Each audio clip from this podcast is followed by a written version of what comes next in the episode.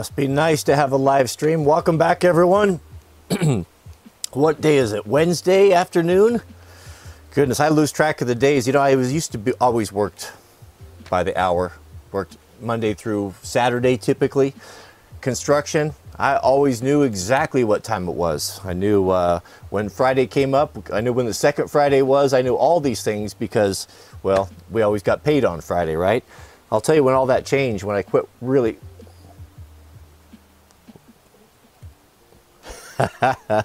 Nothing but the best production here. Can everyone hear me? I thought I was going to wear headphones so I could see the, uh, I could get the drops on, on, uh, I could hear them, uh, but now I'm hearing myself. So there's a lot to learn with this live streaming. A lot to learn. uh, oh no! Touch anything. We don't ha- want have a problem like we had yesterday. Heard from Jack last night. If you're just joining us, my son Jack, of course, there's nothing worse than hearing someone talk about their own children, but many of you are interested because you followed along since he was a little kid. Turned 18, he's fighting wildland fire. Heard back from him actually this morning, was te- texting back and forth with him. He's got an iPhone. I was an old handy down I gave him maybe a couple generations back, one of my old ones. And one thing that's been kind of cool is I've been able to see where he's at.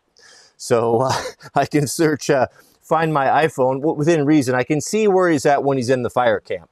So I have uh, a pretty good idea uh, exactly where the chow hall is, where the mess tent is, uh, where his tent is, uh, where the showers are, because I see him moving around what time he goes. But once he goes to work and he's up in the forest, then I lose it because there's no internet up there.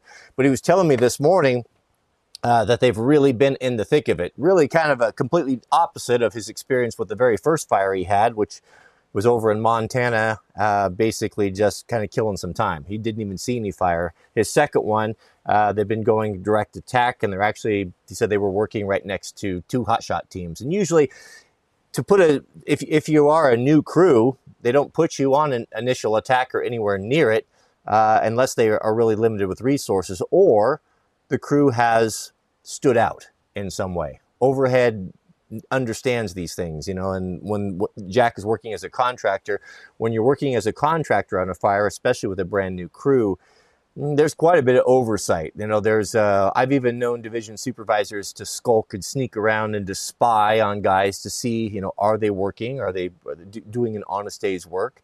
Uh, and that goes in your report. And that reputation that you build, you carry that around with you. It's a pretty small community. So the fact that they're working right next with the hot shots um, is uh, encouraging. Um, he said it was quite dangerous, um, quite a bit of fire. Uh, but the biggest problem was were the snags uh, that they were ordered to go into some areas uh, where the snags were really bad. Now snags are what they call or what we used to call the silent killers. They're very dangerous. What happens is if a fire goes through a forest, burns through, especially if it gets really hot, well, those trees are significantly weakened and uh, they just fall over. They can be huge. They can be 100, 200 feet tall and they'll just fall over. And when you get heavy equipment in that environment or chainsaws running, you know, when the chainsaw's running and you've got ear protection, eye protection, you can't see what's going on, it can easily fall on you and you don't know anything happened until it hits you. That's why you always cut with a spotter, someone that could stand right there and tap you on the shoulder in the case of, of danger. So that's uh, that's about all I know. I send ask him please send more pictures. Uh, I, I love to see the pictures and the videos, and uh, if I get any more of those, I'll sh- definitely share those with you.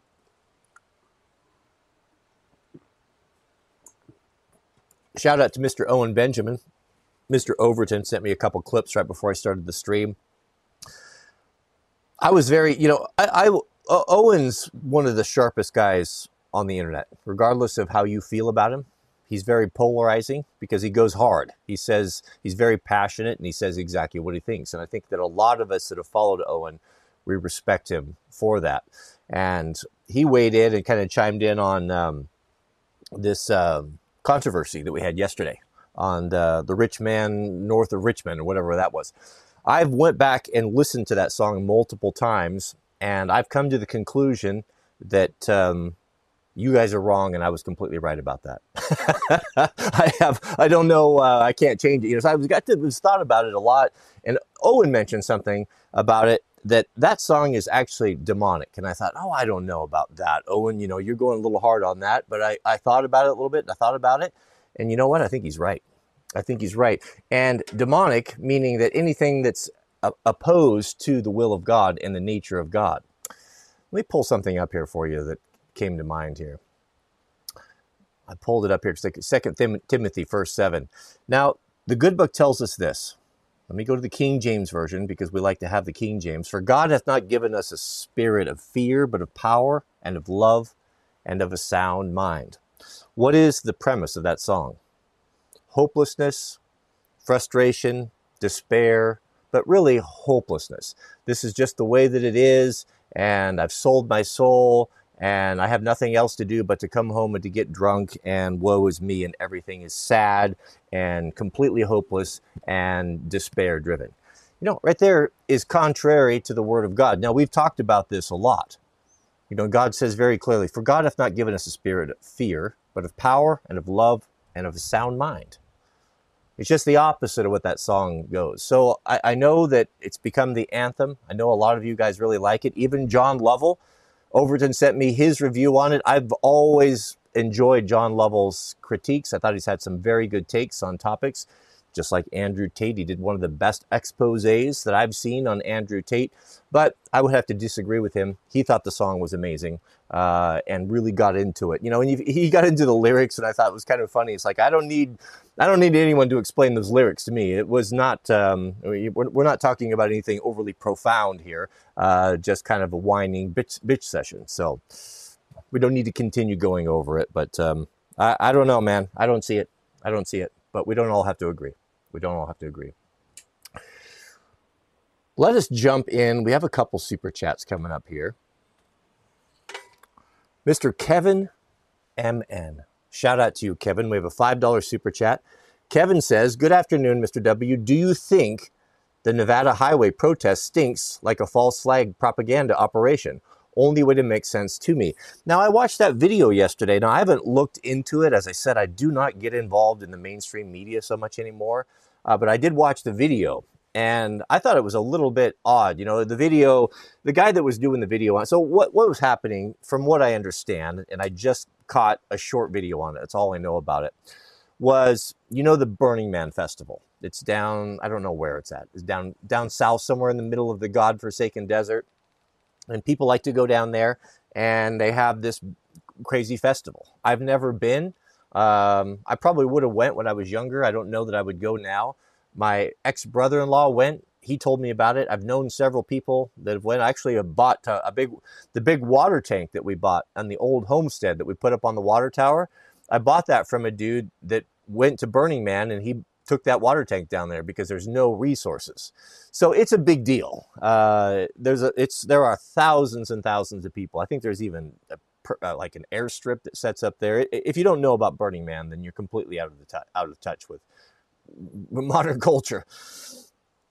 Some people decided to set up a roadblock. Uh, they pulled it looked like a flatbed trailer across the road, and I guess traffic was backed up for for miles and miles and miles.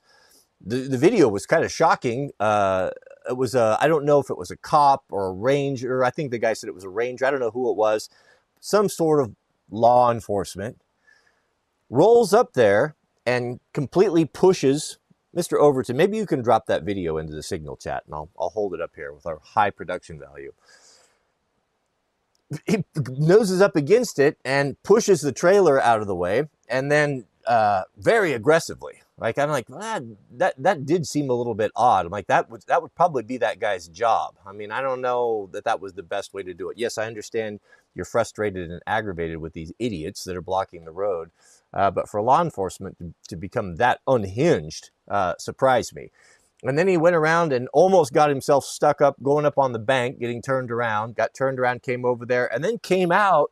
And I don't know if he had a taser or if he had his sidearm, but man, he was he was going ham on those protesters, which is mostly just soy boys and a bunch of women.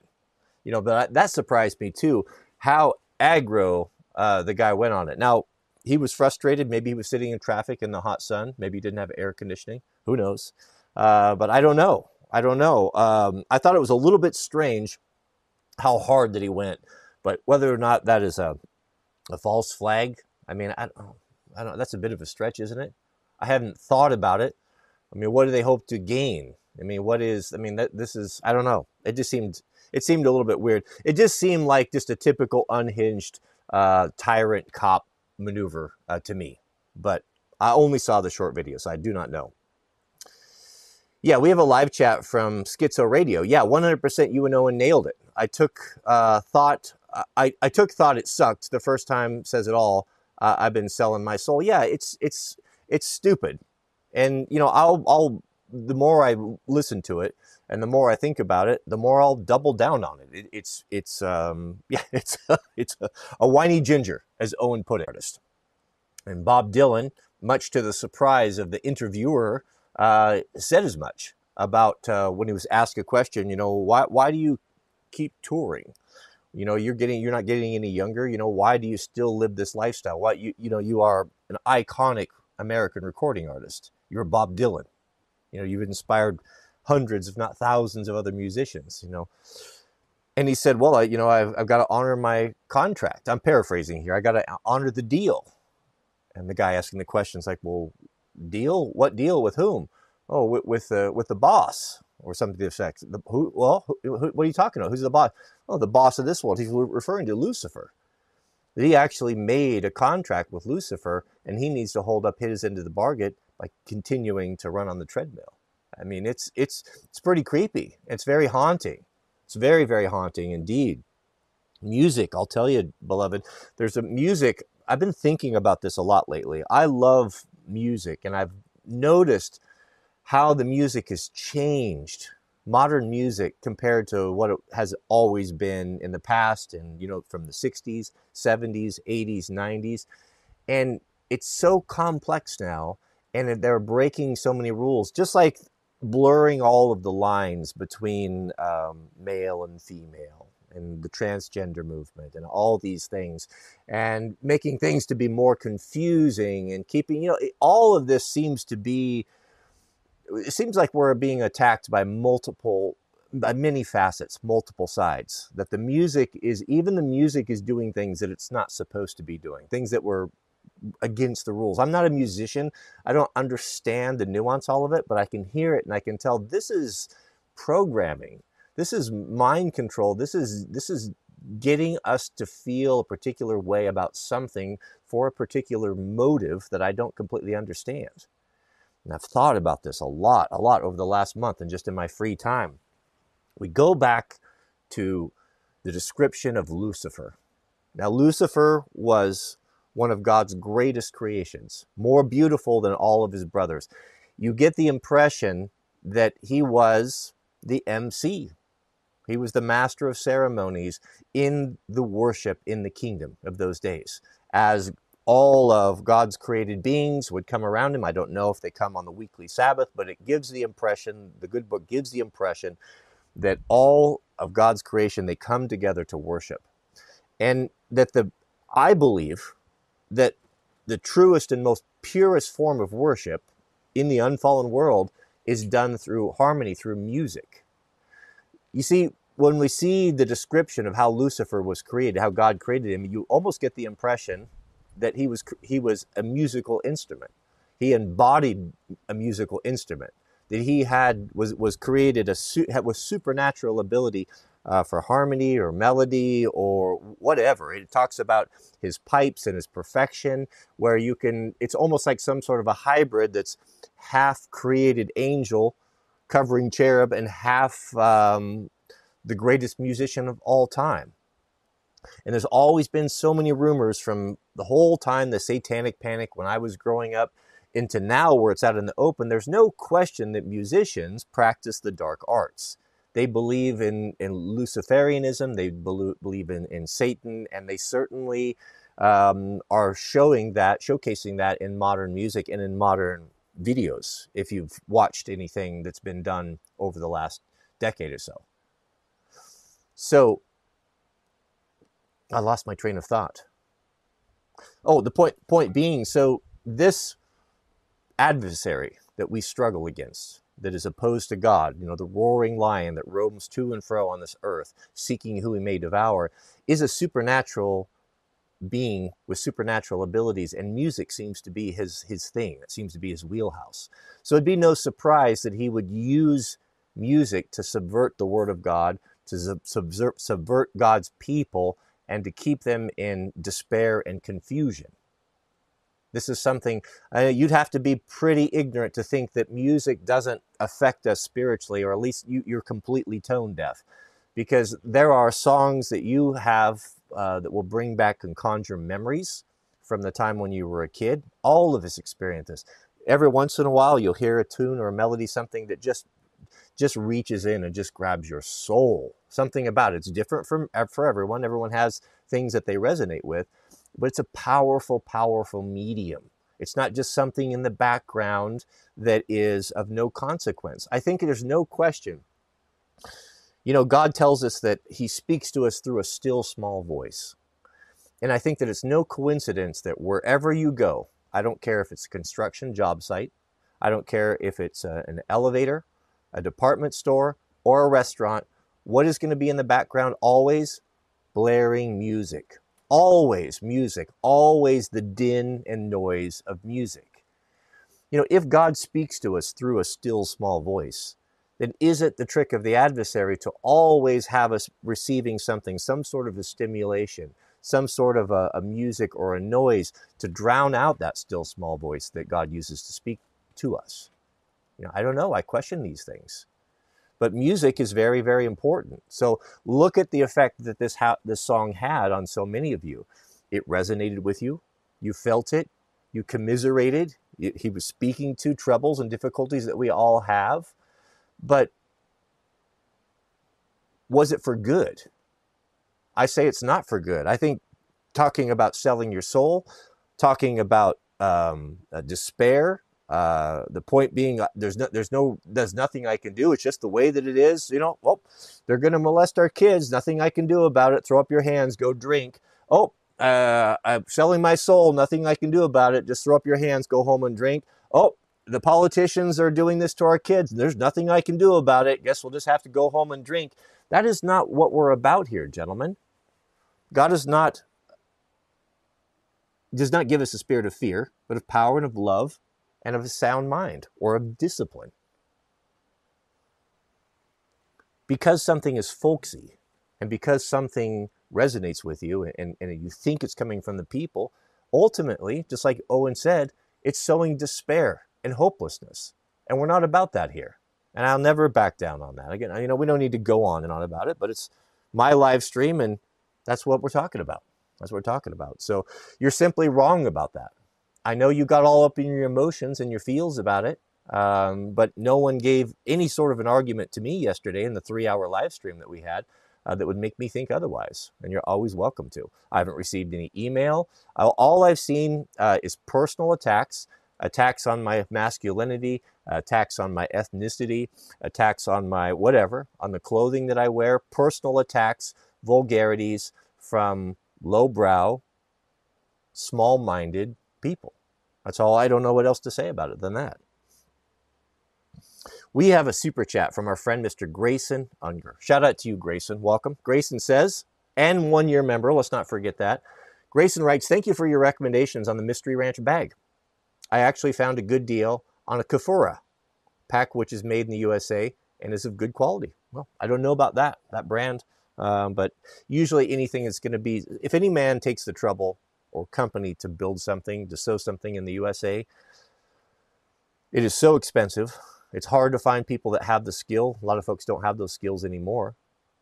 Um, you have to really want it. You have to really want it. And I doubt it's very unlikely that they would hear me. Give me sevens in the chat if I'm back. Sevens in the chat. Mm, oh no, looks like it's not.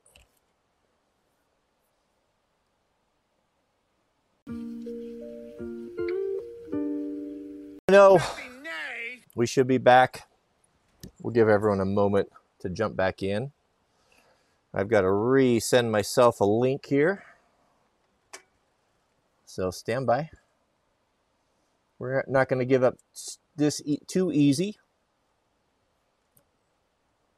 All right, hang on, gentlemen. I'm trying to figure all this out. I got to send myself the uh,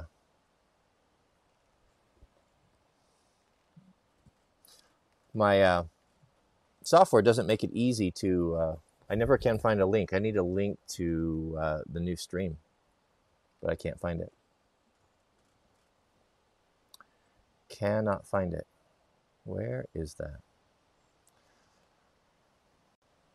Where is that?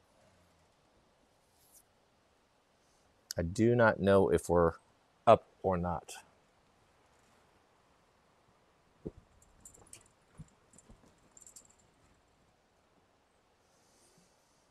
I do not know.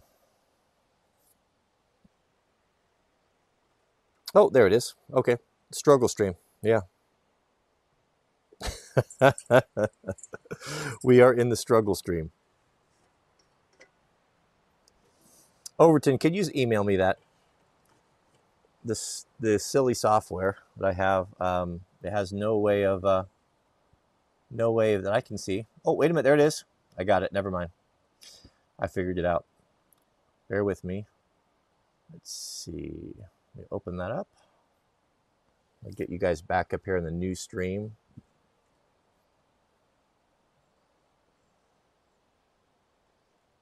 Okay, we got it. We got it. Interesting that happened again, isn't it? Was about the same time as yesterday? It's the deep state they're messing with us, gentlemen. Yeah, okay. We're we're back live again. All right, so hopefully that won't happen again. I switched over to a different router. I've even got uh, two routers down here to try to prevent that from happening, but it did not work. Did not work. Okay. The struggle stream. World's hardest job, this, especially when things start going wrong. We'll give everyone a moment here to jump back in.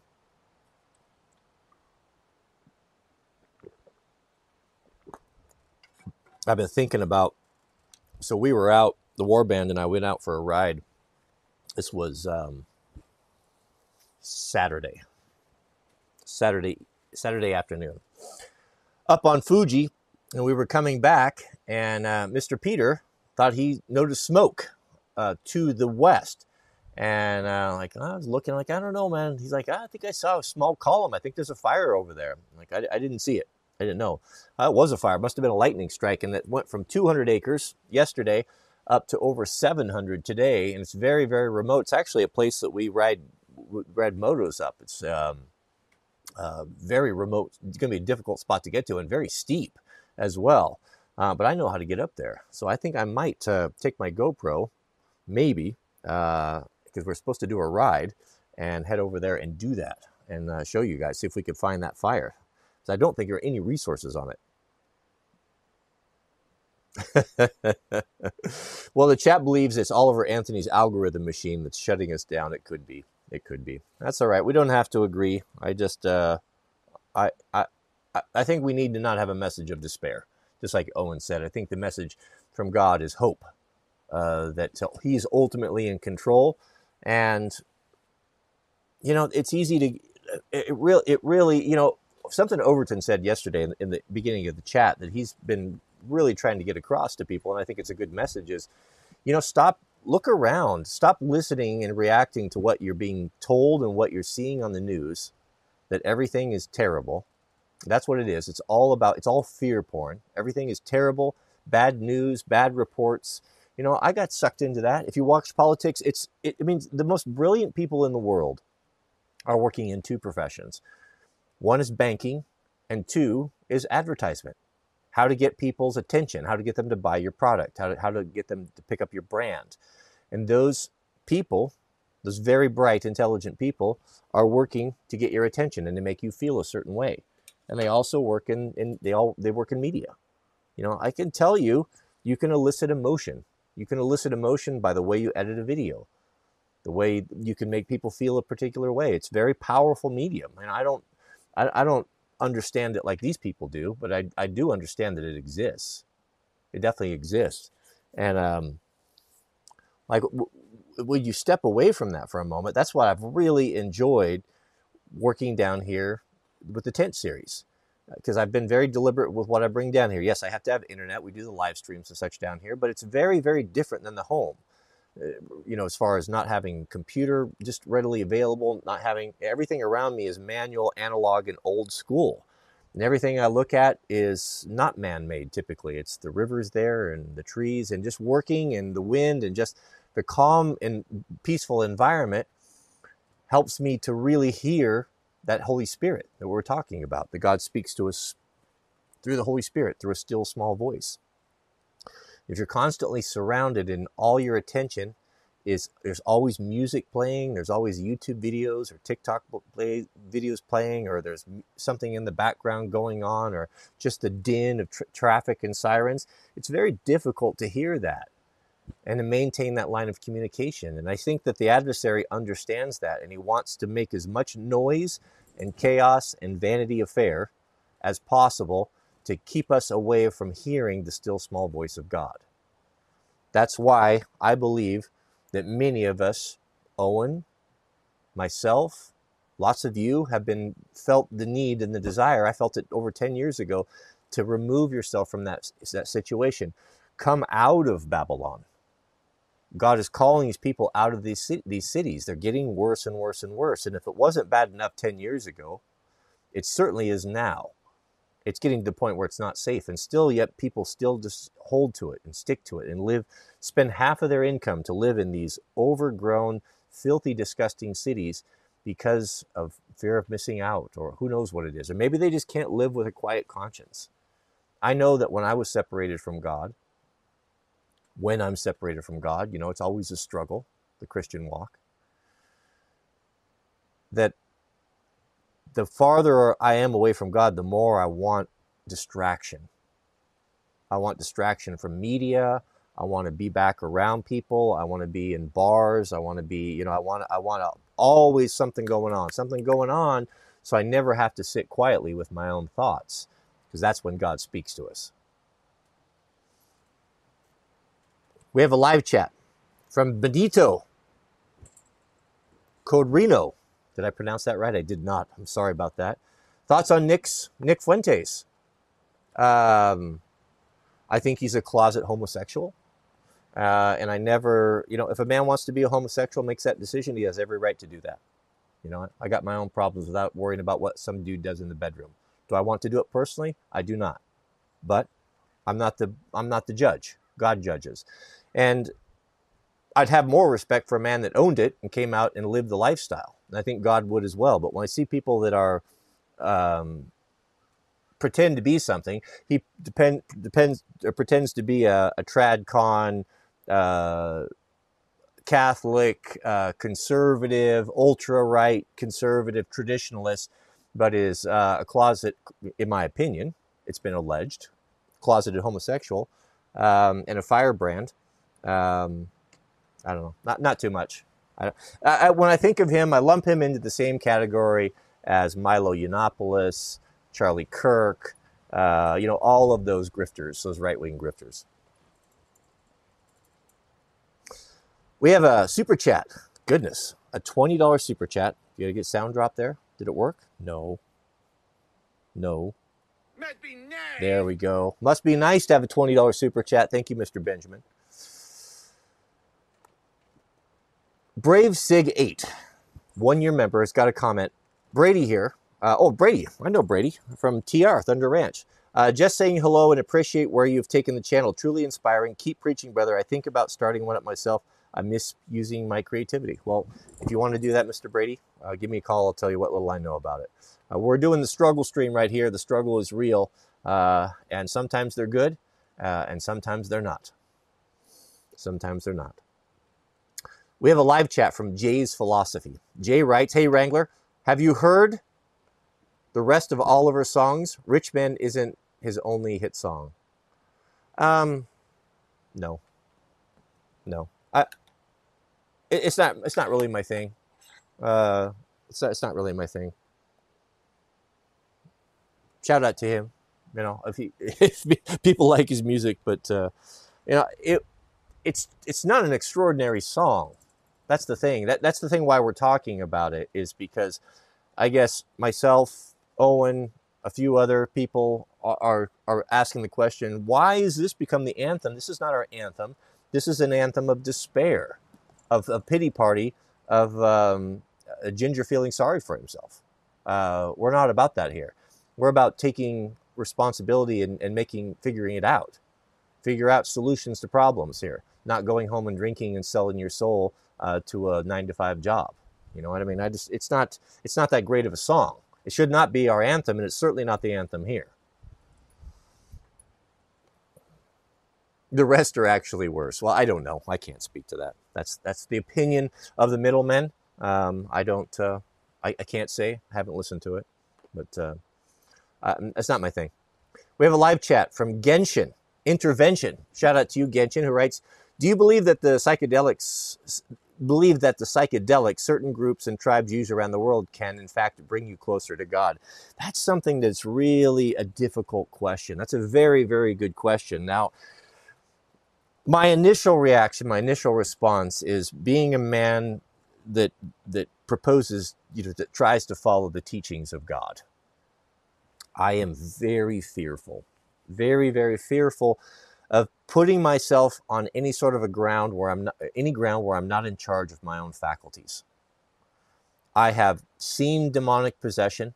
I've seen it happen. I know there are avenues that some you can intentionally create, some even non intentional. We've spoken to these in the past. There are many instances of people that have become demonically possessed or have got something in their life or, or invited into them through accidents and sicknesses or great weakness, which is always a mystery to me. You know, why does not God allow that to happen?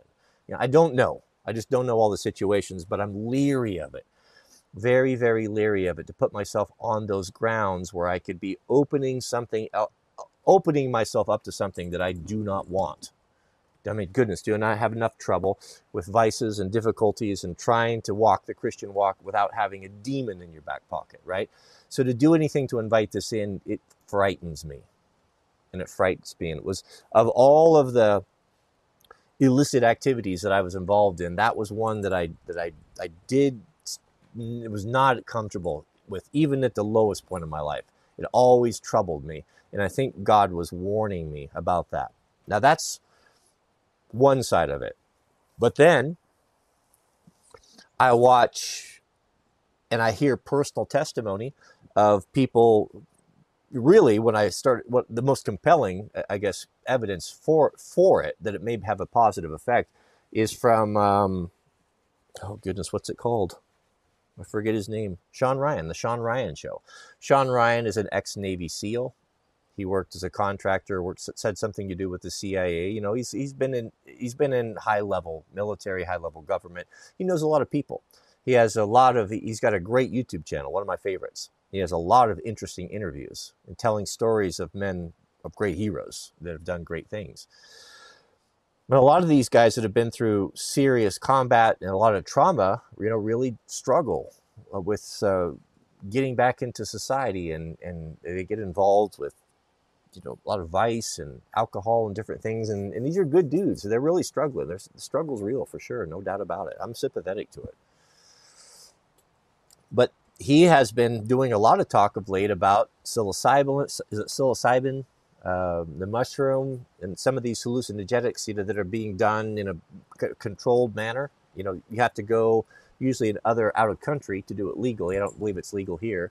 It's not something that I know a whole lot about, other than just what I've been watching. But I, these guys believe, and these are credible dudes, that that they've, and many of them have received benefits from this uh, tremendous benefits, like even so far as being able to cold turkey cut alcohol from stone cold alcoholics.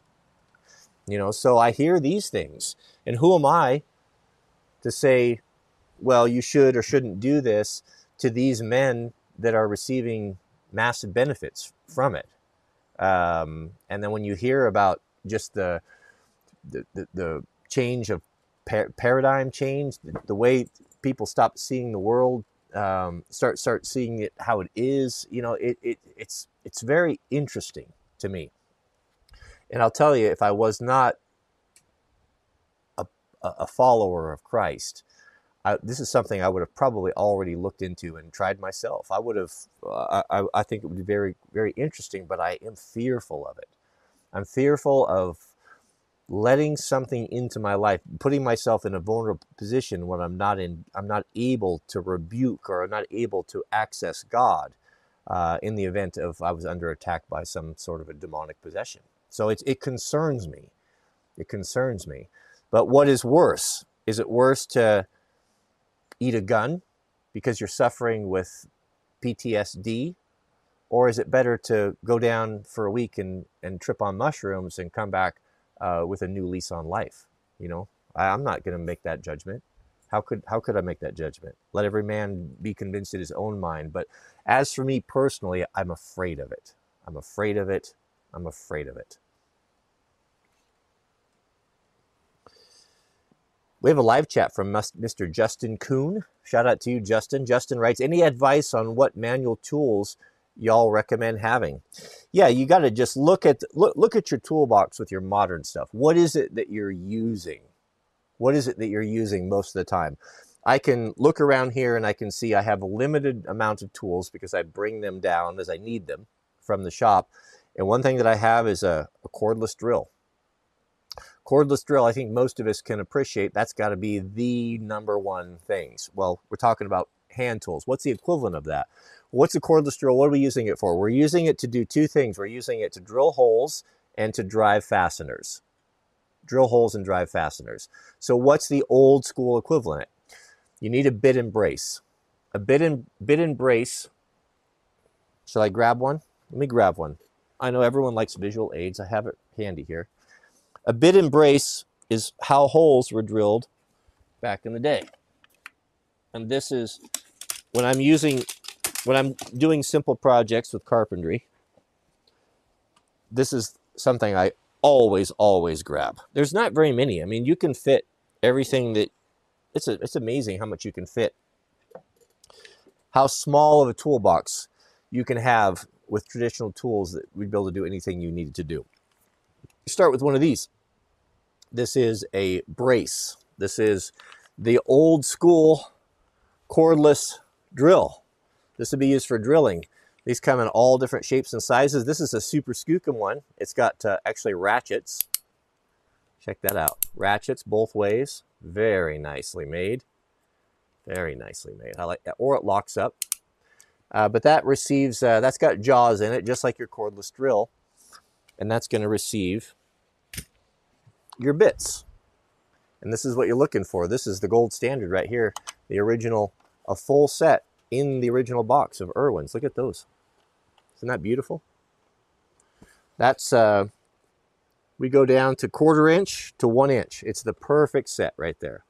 But that takes care of all of your hole drilling problems in an off-grid situation or at a place where you don't need power. And they're, once you learn to use them, they're actually quite effective, especially if they're kept sharp.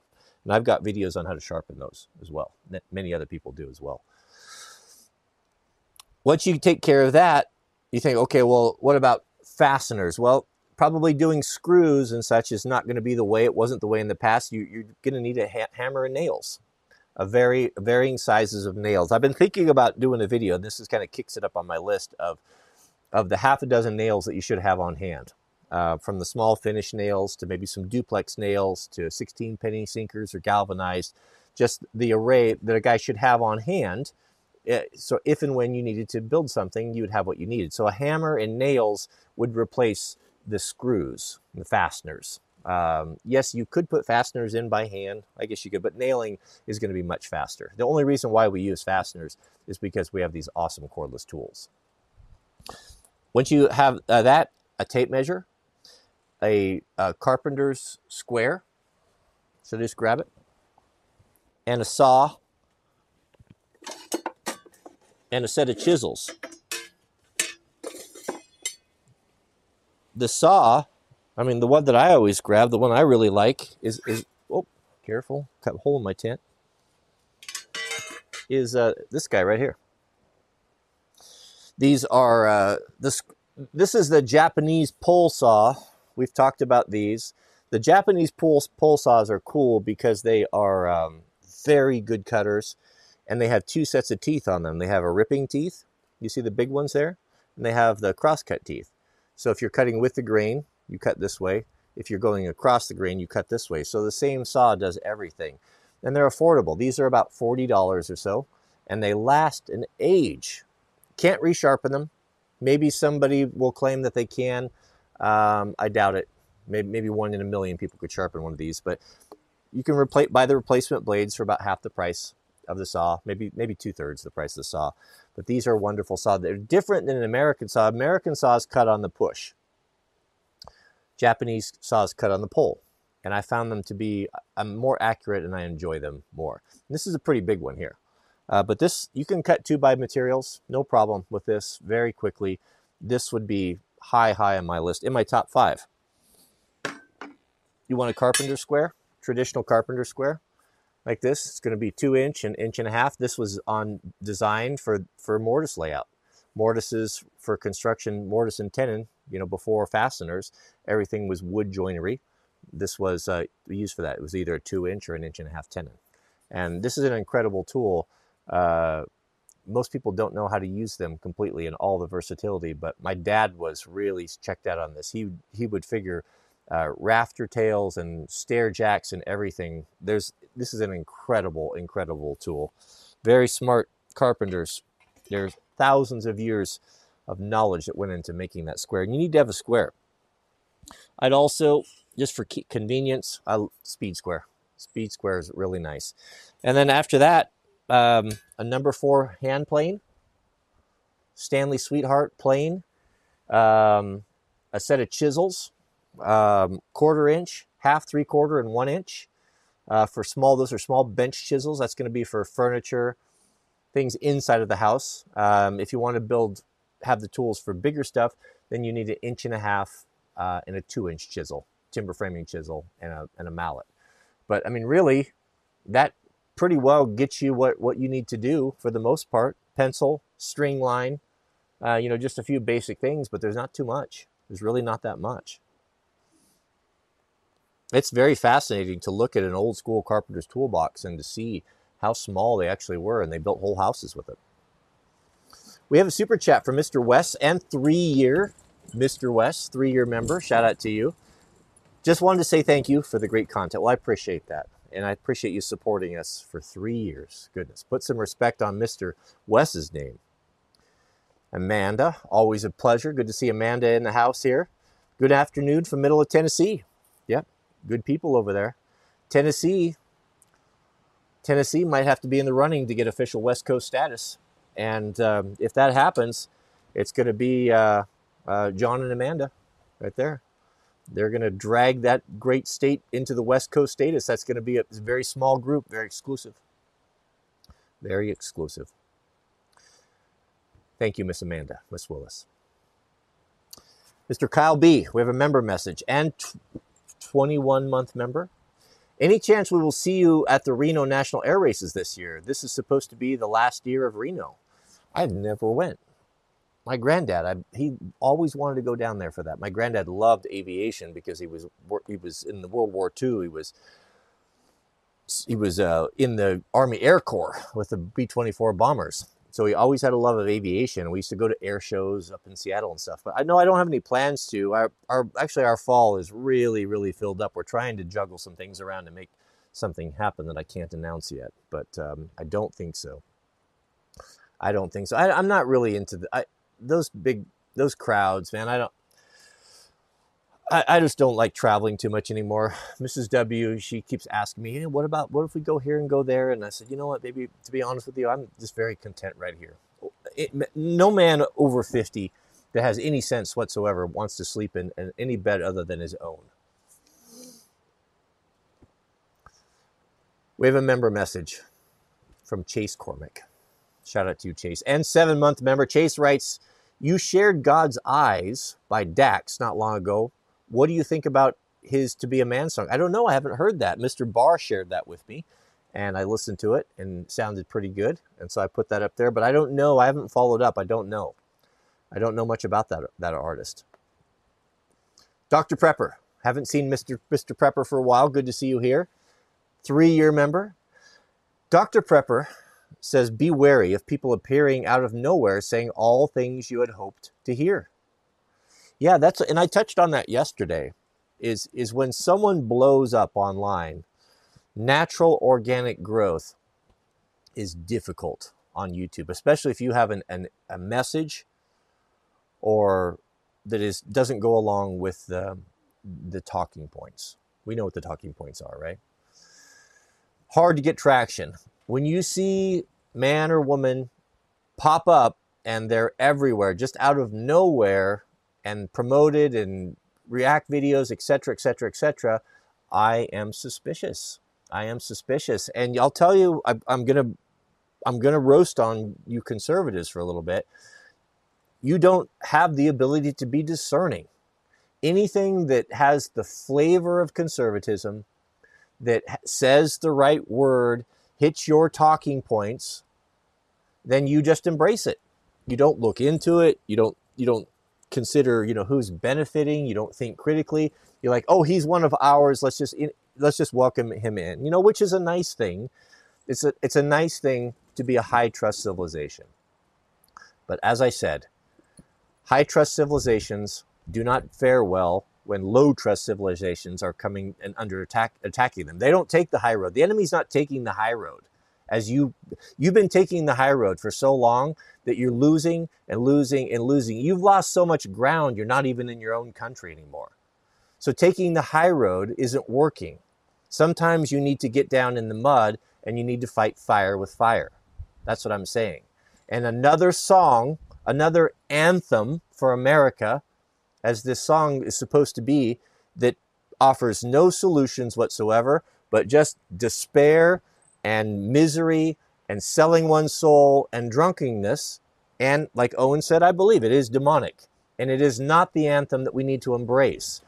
And I would not be, I'm not surprised and I'm not dismayed. You know, people are saying, well, you I got ratioed on that. Well, I didn't get ratioed. Half of you, 49% of you, thumbs down on that video. I checked it this morning, same thing. Half of you. It's a small cross section of people that watched it, you know maybe a thousand or two actually take the time to do it. But it's representative of how people feel about it. Am I surprised? Am I surprised that half of you might not be able to see clearly? That half of you don't see what's really going on in this world? Did we not see more than half of people that bought into the whole COVID fiasco? The whole world turned on us. There was a few dissenting voices, a very, very few. Narrow be the narrow be the way and few be that find it, the good book tells us. If I'm doing something and saying something in this time of civilization and, and of the world in the final days, and the majority of folks are celebrating me and lifting me up, then I'm on the wrong path. Narrow be the way, few be that find it. Of course, people that don't see, of course, people that don't have a clue what's going on, that can't see what's being what's taking place in this country are going to not they're not going to understand and they're not going to be able to hear the message and they, they it doesn't matter how articulate you are it doesn't matter how many times you say the same thing again they will not hear it they can't hear it. Look at the responses. Personal attacks vulgarity um, no evidence very i mean a few a few people tried to break down these lyrics but you know i'm not the smartest guy in the world but th- th- that was not an intellectual uh, song. Were those lyrics are not deep. Let's let's get that clear. I don't need it explained to me. I don't need John Lovell to do a video explaining to me what the lyrics mean. I can understand them myself, and I understand the spirit that's behind it. And it's a spirit of despair and hopelessness. And that's not what we're about here. The army of God is not going forward in fear and despair we know we're on the winning side. We knew, know we have a mandate from God. We know that the creator of the universe that has so powerful he can speak matter into, his, into existence is supporting us. And we have prophecy telling us what the end times will be. So I consider myself fortunate.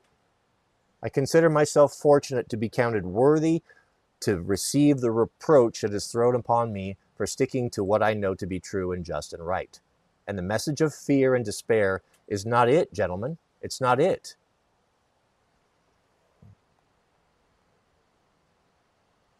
Stephen Kane, $10 super chat. Thank you, brother.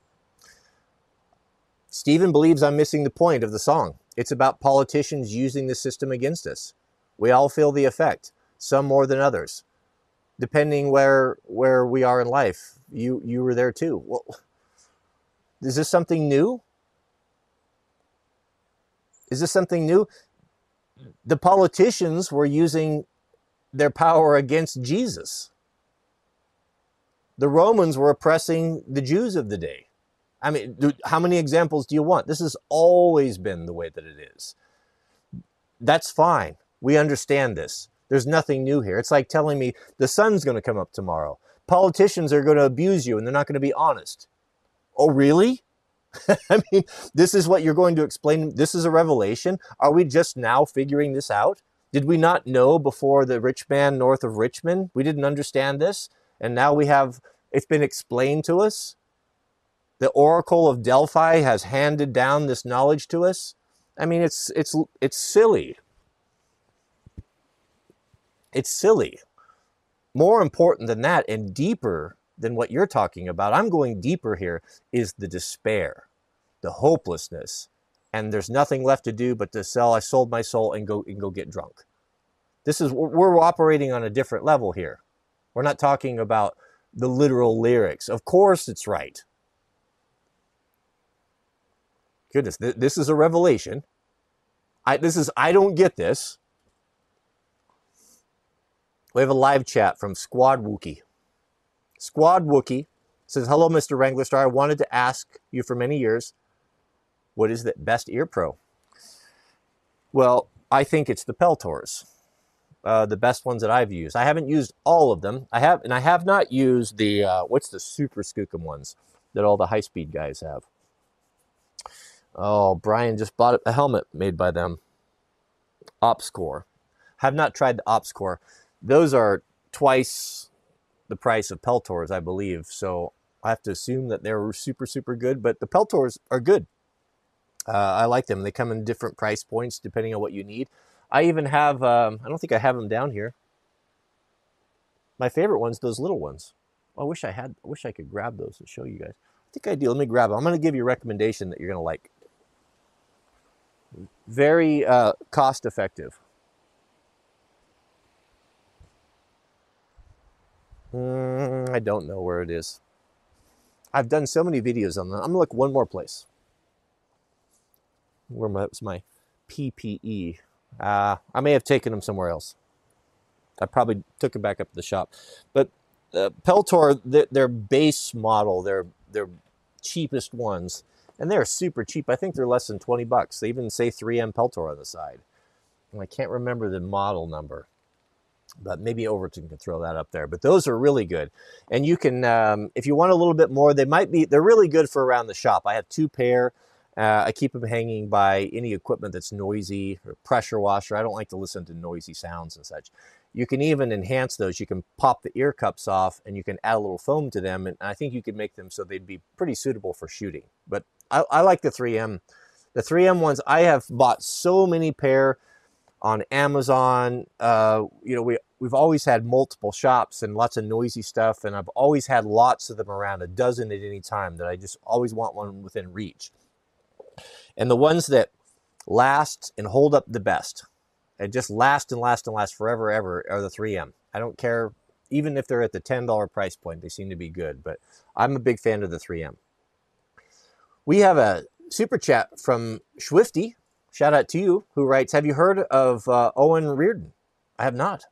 I don't know who that is. Never heard of that. The Battle Chemist. Welcome, brother. Super chat from the Battle Chemist and six month member writes, giving me some minor flashbacks to when I was 10. And they used that kind of brace, brace and drill to pin through my femur uh, when I broke it and needed traction. I was awake through the entire process. Now, that is something I have never heard of before that's bad. I can sympathize. You know, I'll tell you, I grew up in the, the Christian cult that I grew up with, with many of you know this, but one of the things that we were absolutely forbidden to do was to seek medical attention. They took a very um, childish view of or understanding of the scriptures. Uh, and Jesus, in one quote, they took it out of context, wrote, Physician, heal thyself. Well, they, someone read that and decided, oh, well, we're supposed to be only rely upon faith for healing and never ever go to a hospital for anything. And that included broken bones, childbirth, anything. It was completely off limits and forbidden. I didn't grow up. I grew up. I'd never seen a doctor. I've never had childhood vaccinations. None of that. I, I you know, even today I have a distrust of them because it was drilled in me, uh, so ex- it was so extreme. Well, I had to endure all. I've, I've got all sorts of problems these days. You know, for that I had a bad crash. I used to race BMX bikes and broke my foot. And it would have been something that could have, when I went to a hospital, it would have been easily set. Uh, everything would have been perfect. But now my foot is falling apart and, um, you know, my bones are sticking, you know, it's, it's, it's terrible. It's, it's just a burden that I have to deal with. And um, because of that neglect, I have uh, compound fractured my collarbone and had to uh, mountain biking and uh, had to get myself home. And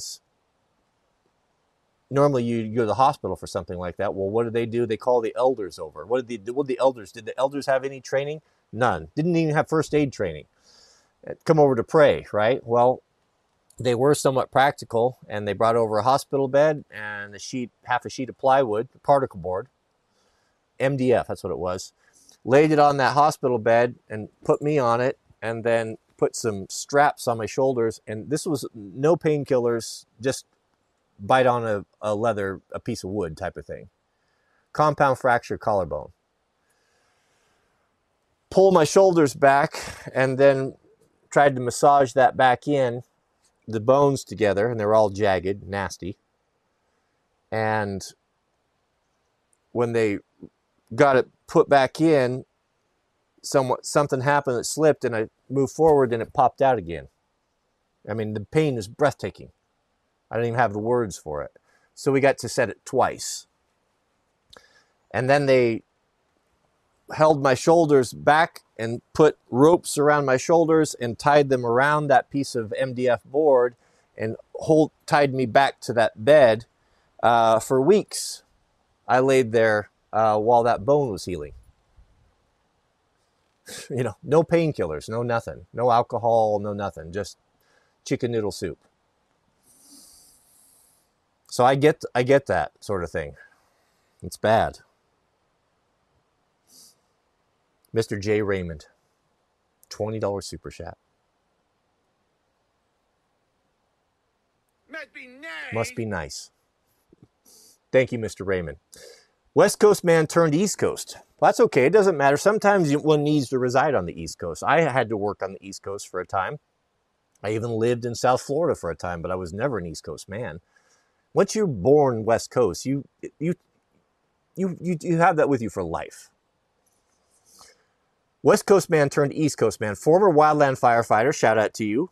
Current structural firefighter, medic, flight medic, that's good and nursing student. Your channel is a blessing, brother. God bless you and your family. No, I I, appreciate that. And I, I don't have any problems with structure guys. I was structure guy myself for a long time. I was on an engine, lead medic.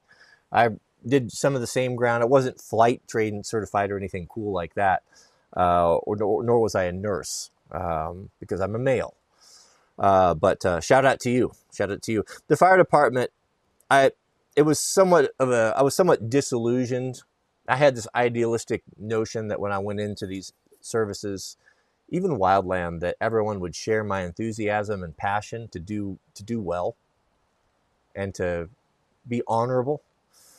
Well, that's not necessarily the case. Uh, when you go in then you realize, oh, these people are not here for the same reasons that I came here. They're mercenaries, and it's a little bit of a dis- it's it's it's it's um it's very disappointing. It's very disappointing, but that's the world for you. You know, I, I guess I was raised in an idealistic Christian cult and was not prepared for not prepared for the cruelty and insincerity of insincerity of the world. It It um, sometimes I wish I could be more innocent, a little bit more innocent, like I used to be. Just being on the internet makes you hard, turns you into a hard old trout, hardens your heart. Shout out to you, Jay. Stay safe out there. Mr. Jeremy McCook, a $10 super chat. Thank you, brother. Jeremy writes, I take on the song, my take on the song is that it's a call to action rather than woe is me. What was the action? What was the solution? What is the call to action? Is it to grow your own food? Is it to get a piece of land? Is it to uh, learn skills? Uh, is it to don't lose hope? Um, is it to not drink alcohol? What, what is it? What's the call to action? Where's the, what are the marching orders? Where's the inspiration? Should a leader be inspirational? Should he have a message of hope? That's what the gospel is the, the blessed assurance, the assurance that God is in control. God has a plan for us. God has, God, God has um, a reason, a purpose for you. Where's the hope in this? Getting drunk, selling your soul, complaining. It's just the way that it is. Nothing we can do about it. I don't hear that. I didn't hear that. I don't know how you would even how you would get that. Just because you say that doesn't make it so. I mean, uh, if I'm missing something, I mean, the lyrics were simple and short, and then they were repeated a second time. There's not this is this is not something that we can do a deep dive on. Sometimes things are just simplistic. you know, C.S. Lewis was a brilliant man, one of the most brilliant men probably in our time, in my grandfather's time, in, in the last hundred years. Definitely ranks up there in, in the top 10, in my opinion. He said that after he wrote, wrote the, the Narnia series, that he received a tremendous amount of fan mail from all over the world. And one thing that C.S. Lewis really prided himself, him and his brother answered, I believe they answered everything that came in personally, not an email, but a, res- a res- responded, corresponded, which is incredible, right? Can you imagine that? He said that I wished that the beautiful and amazing insights that came in from people that had read these books um, and made parallels with scripture or allegories. He goes, I wish that I would that would have been in my mind, that I would have been so clever that I could take that that was what I was trying the point that I was trying to get across. But to be honest, it never dawned on me. It just wasn't that complicated. It was it wasn't people read things into songs and literature that is are never ever intended by the artist. And if an artist is an artist doesn't have to be smart to look smart. He just has to, to keep his mouth shut and let it take on a, bring a life of its own.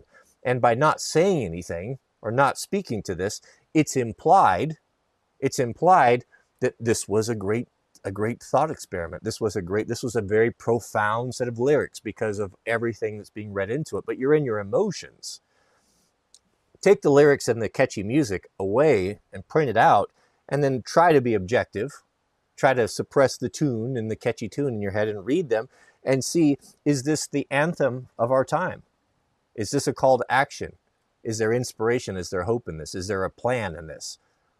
I, where's the plan? Yes. Well i don't know about those bright green ones. I don't dig that color. Um, I don't know. I, I, I think you're reading too much into it. I don't I don't see that. It was a woe is yeah. It, I don't know. I've said what I've said. We have a super chat from Thank You Jeeves. My Man Jeeves is one of my favorite books of all time, man. You want a great family book for a trip to get an audiobook? You will roll with laughter. Three Men in a Boat is the original book. Three Men in a Boat, don't remember the author's name. And then I think he wrote a second, My Man Jeeves. Both are good. But Three Men in a Boat, or Three Men in a Bummel, as uh, some books maybe. Peltor 3X1. Yeah, there you go. Mr. Overton. These are good right here. I don't have this exact focus. Focus. I don't have this exact model, uh, but it's essentially the same thing. 17 bucks. That's free shipping. Uh, hard to beat. I don't dig that bright green color, but it doesn't matter. Mr. Peter North, we have a super chat. Thank you, brother.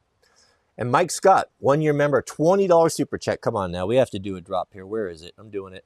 Must be, Must nice. be nice to have a $20 super chat. It is very nice. Thank you, brother.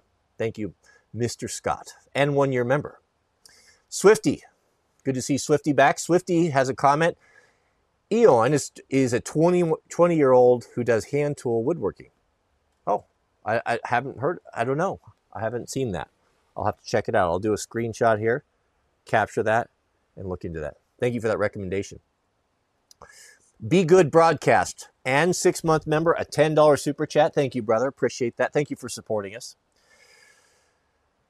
The song Madness reminds me of Romans 11:18, King James Version. According as it is written, God hath given them the spirit of slumber, eyes that they should not see, and ears that they should not hear unto this day. Yeah, it is. It is the ether. The ether. It is always been it's always been the prime directive of the adversary is to make you feel that everything is going to be okay. That you are not um, in danger of, um, of, of dying from sin. You're not in danger of losing your crown because you have not accepted the free gift offered by Jesus Christ, salvation. That you're fine. That there are many roads to heaven. There are many spokes in a wheel all of these things, you're fine, everything's fine, nothing to see here. That's been been his greatest trick. It's been God that's been trying to cut through the ether, through the fog, and to show you, no, things are not fine. And you've got some serious problems. And I have a solution. God always gives with a revelation, with the with the understanding, or the when God gives you the knowledge of your condition, which is you're in your sin. What are the wages of sin? Wages of sin are what? Are death. That if you continue, what God knows, if you continue down this path, even though the world is telling you that you're on the right track, your friends are telling you, your kids, your wife, your pastor's telling you everything's fine, everything's fine. What God realizes is that it's not fine, and you will go to your grave and you will wake up and you will be very disappointed when you realize that you've lost your crown that you listened rather than listening to God, you listened to the people, to the masses, to the media. This message, this coming message in the future that God has, that He's going to be giving to you through His saints and through His prophets, is going to be a hard message. God tells us, count the costs. Don't take make this decision lightly. If your Christian walk is easy and the world loves you and everyone loves you and you never rock the boat, then I question if you're walking the Christian walk at all. The Christian walk is going to be difficult. People are going to di- disagree with you. The majority is going to hate you and disagree with you. This is a fact. If you don't have the balls to deal with that, and you can't deal with a little bit of adversity in the good times, then there is no hope for you, in my opinion. You won't be able to, to hold true to what you know to be right and just in the hard times when you face true persecution. We're being tested, beloved. God's not going to allow us to be tempted more than we're able to resist. The good book tells us that. That's a promise of God. But the world is changing, and there is going to be pressures put upon you and upon me, and God is watching. The onlooking universe is watching. How will Cody react to this? Will he do the right thing? Will he do the wrong thing? Will he show courage or will he give in to fear? And each time you get a victory, each time do you stand by, even though the whole world is telling you that you're wrong, I'm unsubscribing, you missed the point, I'm very disappointed in you, I hate you, you're stupid. That's a test. I know what I said is true. I know what I said is right. I said that to Mrs. W. She said, I know it's right. I know it's true but do you need to do it in such a way? I, I do, because I'm tired of compromising. The world is, is, is full of appeasers and compromisers. That's why you guys are here. We want the truth. We don't want to be spoon fed anymore. We don't want it candy coated. We don't want pastors in cargo shorts performing with musics and coffee shops in the lobby. We want the true hard word of God, unfiltered, unhomogenized. Give it to us. Give it to us straight, and then we'll decide on our own. That's what we want. So I can only speak to how I feel. I, what am I supposed to do? Tell you what you want to hear, go along with all the masses. Oh yeah, this is the this is the anthem of our time. This is the greatest thing I've ever heard. Rally the troops. Are you not inspired? I'm not inspired. I'm inspired by the word of God. Be good broadcast. $20 super chat. Come on now. Must be, Must nice. be nice to have a $20 super chat. Shout out to Mr. Benjamin. My podcast slash rebroadcast has most of your top reading lists like Mere Christianity, Pilgrim's Progress, all the books of the Bible, and your stream, as well as which are invaluable to anyone who cares to pursue uh, this massive backlog. Well, there you have it. Be Good Broadcast is uh, repurposing, reposting this stuff, and putting it together in one spot. So go over there and check that out. Thank you, brother. The Rugged West, four year member. Come on now, we have to do the air horns. Four year member, 48 months supporting supporting the struggle here, the struggle stream. Thank you, brother. The Rugged West. Put some respect on the Rugged West on his name. Good to see you back. Constitutional slacker, stacker, constitutional stacker. Keep keeping it 100%. Yeah, that's what we're doing here. That's what we do, man. We do it. We may offend, we may offend a, uh, a whining ginger, but uh, so be it. I was very encouraged to hear. You know, I was, as I said, I did not listen to anyone's take or review on this at all before I watched it, and um, Overton sent me over Owen's take on what we talked about yesterday, and I'm not surprised. I mean, Owen, I trust what he says. I love what he says. I, I quoted this yesterday. I, I'm, I may not be right. I'm not. What is it? I may not be right, but I'm not lying. I've always felt that way. You know, a lot of people have, have been hard on him and thought he went too hard and too extreme. Um, you know, I've I've not felt that way with him. I've I've always felt that you know his language is a little harsh for me sometimes. You know, I don't like it's a little bit explicit, you know, but that's the job of a comic, of a comedian, is to shock people. And sometimes you have to do that to wake people up out of their ether. You have to be shocking. So I can separate the man from from that. It is vulgar, but it what is vulgarity? Vulgar what is that? That's the language of the people. It's what people understand and what they relate to. So sometimes you got to meet people where they're at. But I was very encouraged. You know, you do question yourself when everyone is hating and, and you're getting all these comments and all these personal attacks. You know, you're like, ah, I, did I miss miss it? But that's okay. Uh, the best thing you can do is to have questions, and this goes for your faith as well. If someone questions your faith or makes you try to make, tries to portray you as as being less than intelligent or stupid for following, uh, you know, the Santa Claus in the sky, as they like to put it, which is a child's understanding of Scripture. If someone questions on that, there's nothing wrong with wondering, you know, am I on the right path? Because what that does for a thinking man and for Proho is it makes you go back to the source and confirm that it, that what you believe is rooted in Scripture or has a good foundation.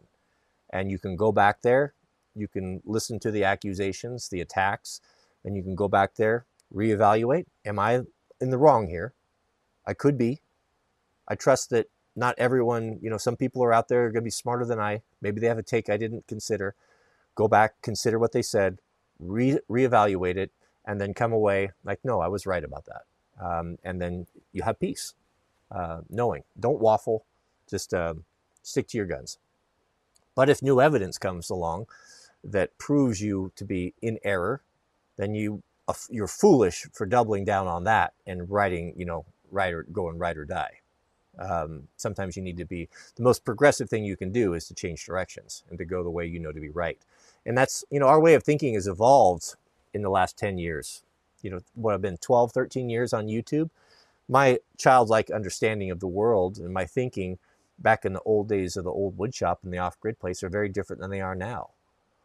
You know, from the, the amount of growth that a person does, uh, from uh, 40 to 50 is tremendous. Tremendous. You have a lot of life experience to bring to bear. There's going to be uh, you're going to see things differently. And I also believe, I've said this for a long time, that God is bringing knowledge that other generations have not had. He's opening our eyes to systems that have been corrupt, to lies, to deceits, things that we've always held as sacred or we believe to be true. He's bringing a new knowledge that we haven't had before. So not only is it our, it's like we're having an awakening that's happening slowly. You can't give someone too much information too quickly or you blow them out.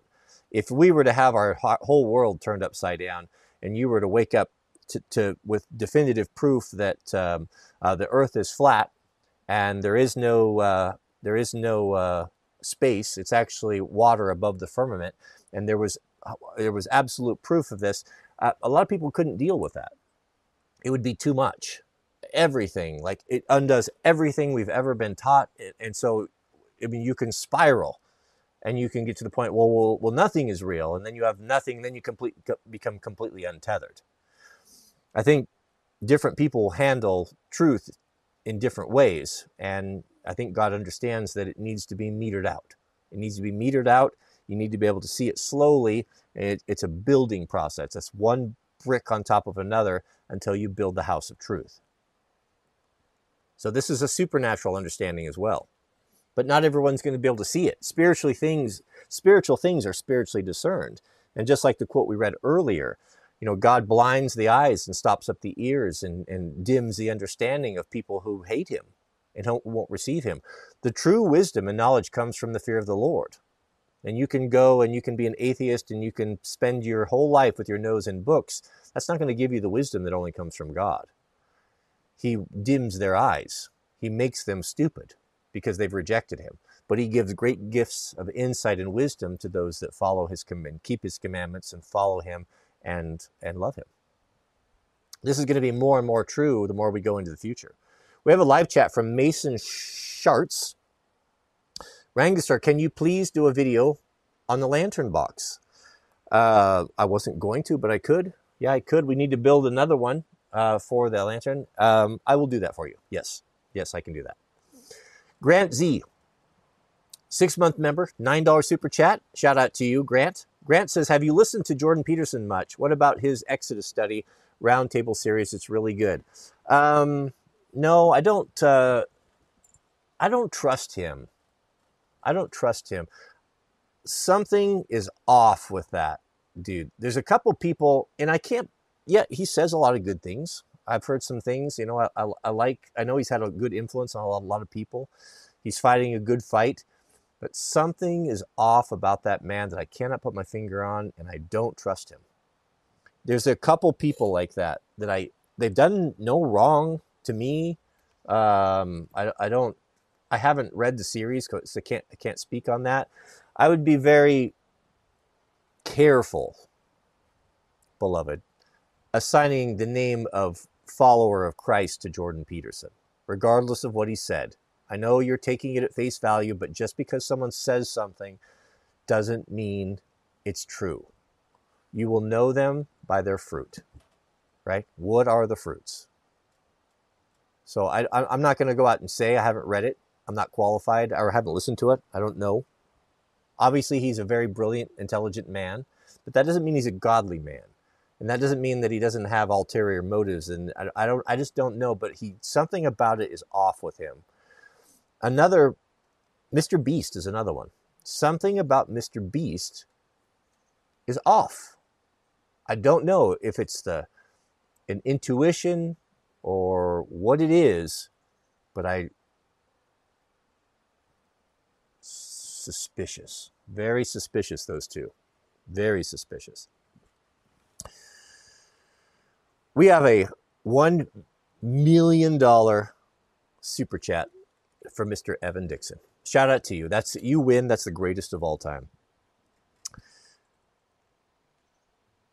Evan says there's more inspiration in a Rick roll than Rich Men north of, of Richmond. I don't know what a Rick roll is. Is that a southern thing? You know, I'm a West Coast man. We don't have, we don't, I don't know about all of your, you guys' jargon down over there. Uh, I, I don't understand. You speak a different language to me. I don't know what that means. I don't know what that means. The alpha's in the house. Everybody needs to sit up a little bit tighter, a little, little taller. The Georgia Crazy Cajun, Papa Daddy. He's dropping some scripture on us. Ephesians 6:11 in the King James version, which is my fair version. Put on the whole armor of God that you may be able to stand against the wiles of the devil. Yeah, and that's what we're doing, you know, put on the full armor of God. You know, the armor of God has nothing to protect your back. You have a shield, you have a breastplate, you have uh, a helmet. You need to be always marching forward. We have an offensive weapon too, which is what? The sword, which is the Word of God. We compare everything with the Word of God. Anyone that brings a new doctrine to you, that may be a new idea, or someone might even tell you a message from God for you, maybe it is, but the test is the Word of God. You test it against the Scriptures. God has protected the 66 books. We have it in our hands today so that we will not be deceived. Do not be deceived, beloved. Don't let any new doctrine or anybody's think so or the wisdom of men come in and, and creep into your into your idea your your mind. It's true. The armor of God. Man, I hope we can wear the armor of God in the kingdom. I've always had this. I, I loved reading the stories of Camelot, King Arthur, the Round Table, and all of the great deeds of heroic deeds and of valor and that's the world that I wanted to grow up and live in when I was a boy. And it's sad when you get out there and realize that that's not the way things are. But I hope in the kingdom that we could wear this beautiful armor because it looks cool. It definitely looks cool. Thank you, Mr. Cajun. RDK, SP33DY. We have a $10 super chat. Ryan here. Welcome, Ryan. I wouldn't look at it purely as a call to action or a guide for how to handle the struggle. Music isn't always meant to revolutionize. Some, sometimes it's to let people know they're not alone.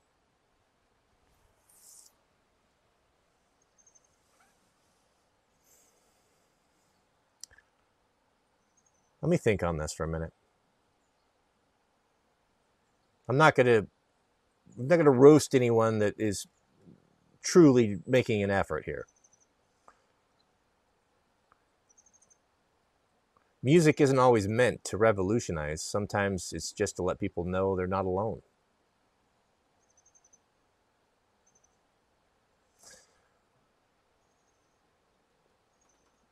I don't disagree with that. Sometimes, yeah. Sometimes that's the most important thing. Oftentimes, that's the most important thing. Because one of the worst tactics, one of the most evil tactics the adversary employs is to, is to make us think that we're alone, that we're separated from God, and we're separated and there's no, we're, we're not special. We're not created unique individuals and heirs to the promises of God. And it's to make us alone. And if someone drew comfort from that song because it was relatable, you know, I understand the importance of that. But it would have been so much better if the message could have been the message can also can be relatable without being hopeless. And alcohol is a solution the same message could be done. You know, I mean, that, that, that, what you're saying is true and it's important as an artist, as a creative person, whether it be making videos or making music, it's important to be relatable and to encourage people that they're not alone and to encourage them that they're special and unique individuals created in the image of God. But he missed the mark with that. It's not me that missed the mark with my critique of it it was him missing the, the, the mark by not accompanying with, yes, I can commiserate with you. You're not alone in this, but here's the hope. Here's the blessed assurance. Where was that? It was just poor me. There's nothing we can do. Oh, they're taking our kids to Epstein's Island. Oh, that's it's terrible. Just terrible. Nothing we can do. Oh, I went and applied for a job and accepted the wage that they were paying, but now they're making me work overtime. There's nothing I can do. So sad. Eeyore. Oh. Do you see my point?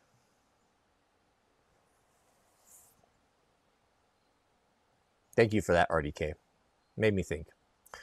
We have a member message from Adam and Stuff, 21 month member. 21 month. Almost two years. Shout out to Mr. Stuff.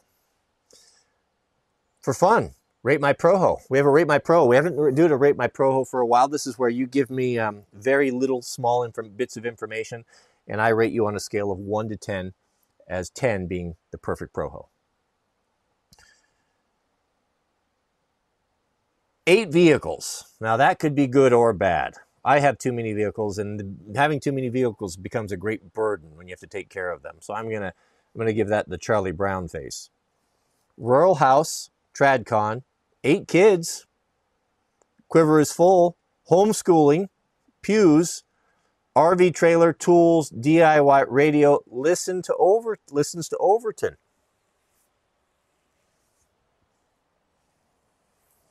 Now, one thing that makes me suspicious is that when a man doesn't tell me where he's from, I have to assume that that's East Coast man hiding his shame.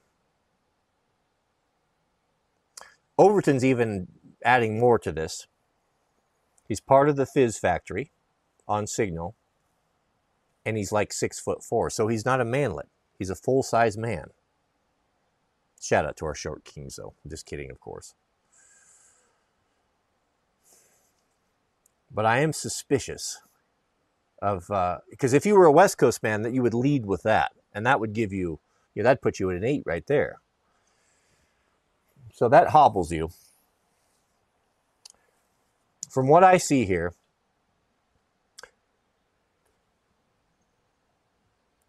nine point five. Shout out to Adam and stuff. 9.5, rate my Proho.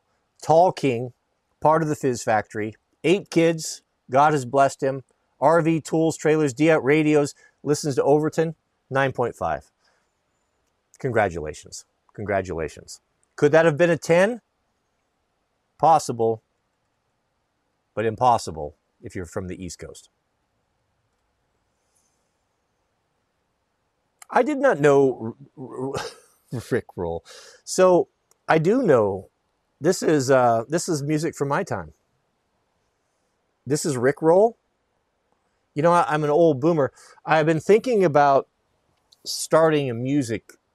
I start thinking about becoming a recording artist. Actually, I was alluding to this, you know, running this by Overton last night in our phone call. I don't have much music ability, but in these days, it doesn't really matter. We have auto tune and you know, all these computers. I'm sure we can figure this out. You need to start with a good name, and I have the name. This was I can't take credit for it, but I will. This was given to me by uh, my friend and warband member, Mr. Peter, um, Lil Boomer. Lil Boomer is going to be. I'm going to do uh, hip hop, and I'm going to be Lil Boomer, Lil Lil Boomer, L I L, and um, I don't. I didn't know what Rick Roll was. What's his name? Steve? Is it Astley? Rick Astley? I know the song. Yeah. That's more important. that that's a greater anthem. See, little boomer can't get the picture off his screen, and uh, there we go, and get back to the messages.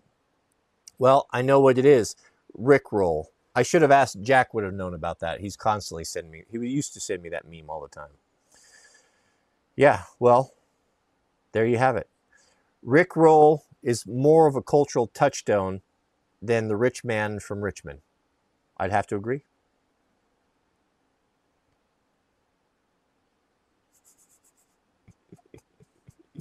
well, you see right there, I do have a particular insight. My suspicion was correct that Mr. Adam, 9.5 Proho, is in fact alarmingly close to the East Coast. And I judged right. I knew. I knew. Spiritual things are spiritually discerned.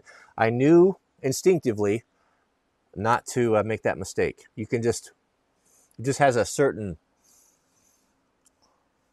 aroma to it, does it not? Mr. Justin Schweitzer, member for two months. Super chat. Shout out to you, brother. Thank you. Great to see you. It's great to see you here as well. Thank you for supporting us. It's always great to see Mr. Schweitzer in the chat. And Handy Mike, 58 month member. Oh, we have to be, we have to give him the, this big special drop, the air horns. Good grief. 58 month member. How tall does a man need to be to not be shorty? Mm. How tall must a man need to be to not be a shorty?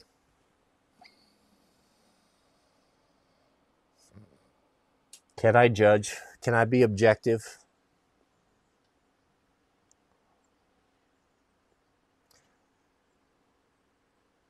Handy Mike is six foot two. Obviously, six foot two is not a shorty. Obviously, six foot is not a shorty. So here's the deal. The last time I read the statistics that in this country, the percentage of men over six feet tall is 14%.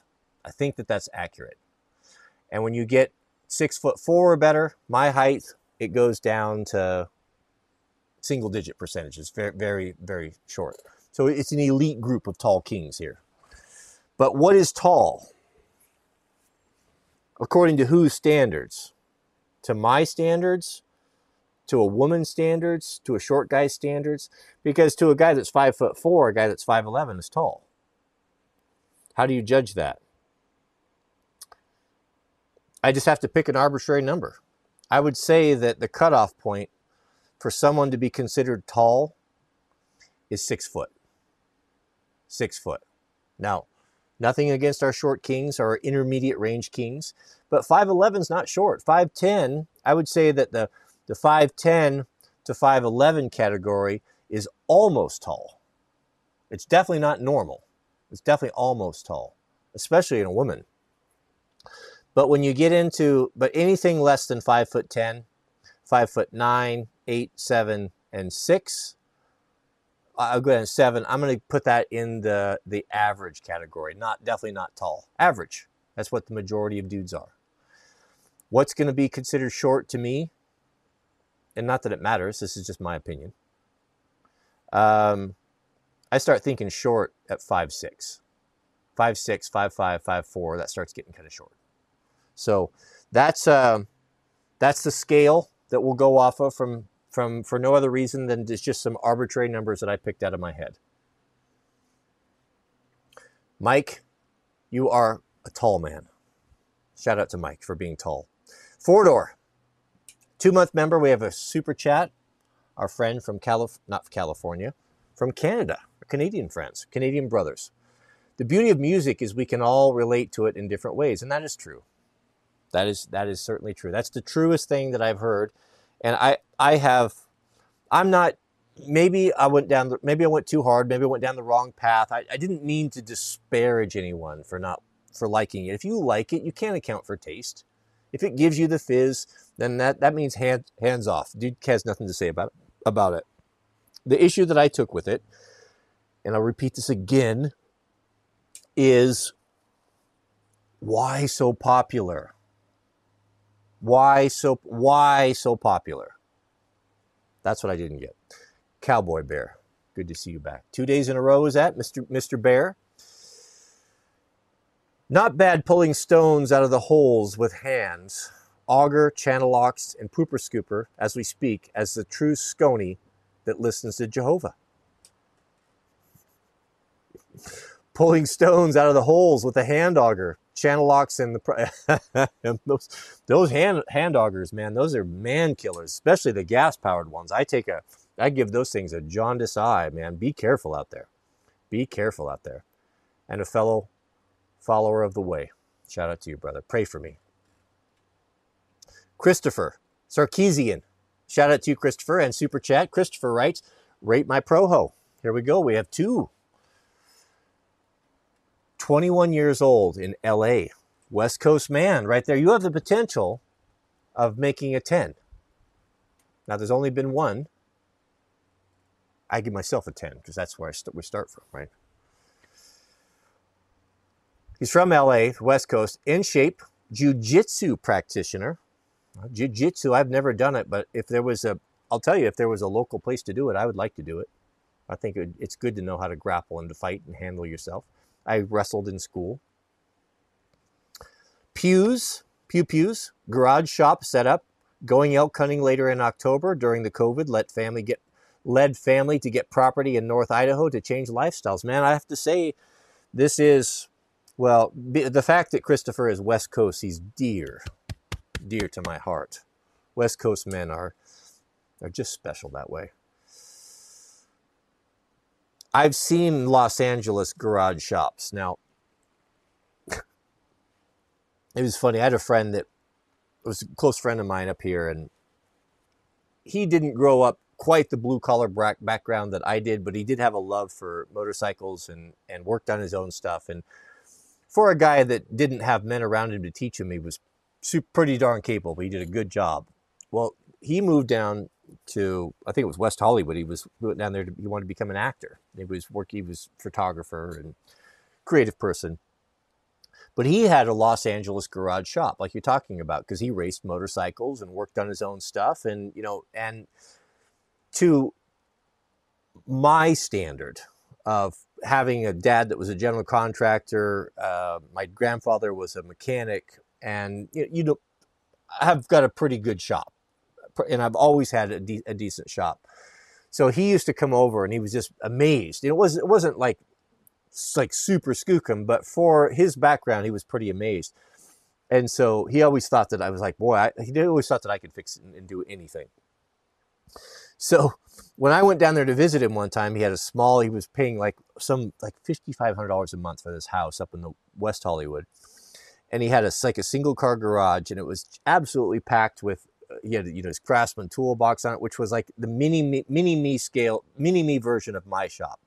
And immediately he started apologizing. He's like, he's like, well, because I know that, you know, this is not up to your standard. This is when I had built a 5,000, this is when I had my Jeep part shop business. So it was amazing. I had overhead cranes loading dock. Um, I had a hot seat for pressure washing, grease trap. I mean, it was super, super skookum. It was a custom made 5,000 foot wood stick built shop, two story for my needs. It was amazing. Multiple workbenches. It was paint booth, incredible. So he, he had seen this, right? So he was making excuses. Oh, you know, this is not nice shop to your standard. But he goes, but down here, I'm like a mechanical god.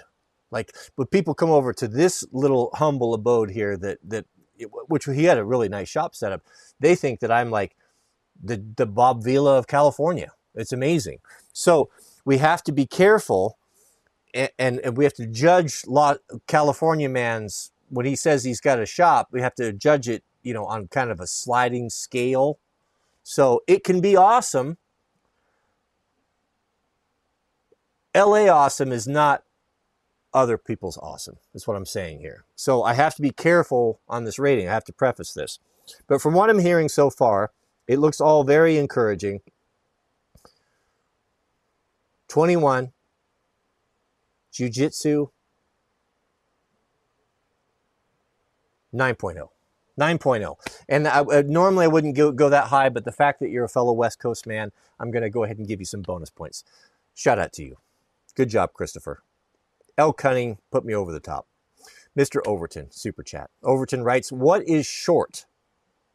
The correct answer is always shorter than me. Shorter than me. And isn't that the truth?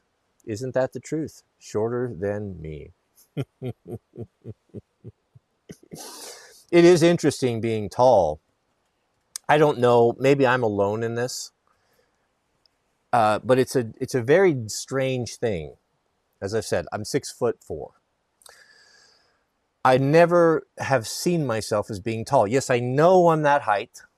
I know I'm tall. I know I have to buy the long arm clothing. I can't fit in most stuff. I, under, I understand this. But when I'm just out in public or in my head, I never think about it. I never think of the fact that when I'm walking along, I'm looking over the top of everyone's heads. I never think about the fact that I know it's on top of the refrigerator, and, and most of you do not. I can tell you it's it's um, dust. But I never think about it. Never enters my mind when I'm out in public amongst people, unless someone brings it up. It might come to my mind for a moment, but then it's just gone again. I just see myself as the same as everyone else, the same height wise, until I see a photo. When I see a photo, I'm always shocked, like, oh goodness, I am a head taller or more head and shoulders taller than everyone else in there. You see it in the photo, but I never see myself or ever ever think about it. It's never in my conscience at all. Never consider it. But Overton is true. It's what he says is true. Is that when I think what is short, I would think, yeah, pretty much anyone that's that's shorter than I am would be short. That's I mean, it sounds kind of funny, but that's uh, it is kind of true. It is kind of true. We have a member message from Blues F150, member for six months, asking a question. Do you actually listen to rap, hip hop? If so, old school or today? I'm liking a Little Boomer name. I, I have I, I started listening to hip hop when it first came out. Um, this would have been in the you know like in the early 80s mid 80s or so. Really got into it in the late 80s. Um, yeah, very, very much. And uh, I don't listen to the old stuff anymore. Um, but I do like new. I do like new hip hop. Yeah, it's primarily what I listen to. That always is un, it's always unpopular when I mention that. People, when they hear it, they they immediately take an aversion to it. A lot of people uh, and then the what you know what what their the lyrics, um, the culture, the lifestyle, all of it is very contrary to everything that we talk about here. Very much contrary to the Word of God, right? So how can you justify listening to this, even enjoying this, um, spending any time with this whatsoever? I think what it is, I know I know what it is. What it is is, is that they're struggling. Let's put politics out of it, right or wrong. Whose fault it is? I'm not I'm not pointing fingers. Is it the community's fault? Is it government's fault? Is there uh, a concerted effort to keep particular people down in, in our culture? Uh, I'm not going to speak to any of that. That may or may not be true. I don't know. I don't live it. I don't can't say I understand it as one would living there, but you can understand a lot through a culture's art, what comes out of it. And what comes out of it is is passion. Regardless of the belief system, regardless of the content, at least there's it's real. This is real life. This is life or death. This is happening. And it's it's ugly, but it's authentic and it's got passion in it. It's real. And in a world that's devoid of things that are real and that there's so much fakeness and people lies and fake O's and and you never know if someone's saying something to you if they're sincere that it, you're always on guard. Everything is phony and fake and plastic and synthetic. I'm drawn to that passion. At least it's genuine. At least that. And there's no question that it is. It hits hard and I don't know. It just it hits me. It resonates with me. And I um I like it. It, it, it speaks to the human condition. It speaks to real life and death struggle. I know there's a lot of machismo and hyperbole and a lot of braggadocio and, and all of all of that, but not all of it is of value. But the, every once in a while, there are little diamonds or little gems in there that just grab a hold of the heart, that speak to the human condition, that is something we all have in common. So just to dismiss it because you're not black or you're not hood or you just you can't get with it or you can't get past the lyrics is doesn't mean that it's not important culturally that it doesn't speak to some people it speaks to me because it's real. Because it's real, I guess. Mr. Schweitzer, and intermediate range king. Shout out to our intermediate range kings, which would fall into the 5'10 to 5'11 category, six foot and above being taller. According to Overton, everyone is short below six foot four. He might be right. Mr. Jason Barr, and two year member, super chat. Jason says, rate my Proho. Okay. On vacation, on top of a mountain, IWI Tavor and a G19, double packing with me, not even in the car. Me and the wife in a hot tub, campfire, 10 foot away. Well, Mr. Barr, you are in luck. You are in luck because, as you very well know, I have decreed North Carolina to have West Coast status. So you're not hobbled by the stink, the stigma that East Coast man would, would put upon you and upon your good name. Knowing what I know from behind the scenes, I'm going to give Mr. Barr, because you've got a Tavor, if you wouldn't, it wouldn't have been a Tavor. If it wouldn't have been a Tavor, you might, you might have scored a perfect 10, 9.5. Shout out to you. Welcome. Congratulations, Mr. Barr. That sounds nice. I'm missing my honey. My TradCon is away visiting her parents in the Midwest and I will be entering day number four, haunting my home alone, a ghost. Jack's away fighting fire. The Sweet Loaf and my TradCon are in the Midwest, and uh, well, I'll be going out to supper tonight, getting tacos because I don't cook very well. We have a member message from NS, one month member. Shout out to you, NS, who writes great song rec- recommendation last night. Pro Ho playlist in the works. Yeah, so I, I I have I did drop a song that I've been listening to of late that I like very much from Flume. Excellent, excellent song. Really gives me the fizz. Um, I might do that. I might work up together a, an official Proho Spotify playlist. Uh, I'll tell you what, I'll drop another one for you tonight. I'll post it to the community page. A song that's really been speaking to me of late uh, that gives me the fizz. Um, and I'm get, willing to bet that most of you have not heard of it. But those of you who have heard it, heard of it, you are super cool, super cool. Mr. Nick Clay, but thank you for that, NS. I will, um, I'll, I'll see about that. I'll see about that. Why so popular? It occurs to me that most people do not have the ability to identify and articulate what they intuitively know is wrong. The song is not Proho but neither are most people. Godspeed. Well, there you have it. Just like I was saying, narrow be the way and few be that find it. Gentlemen, we are here leading the cultural revolution here, or at least our take on it.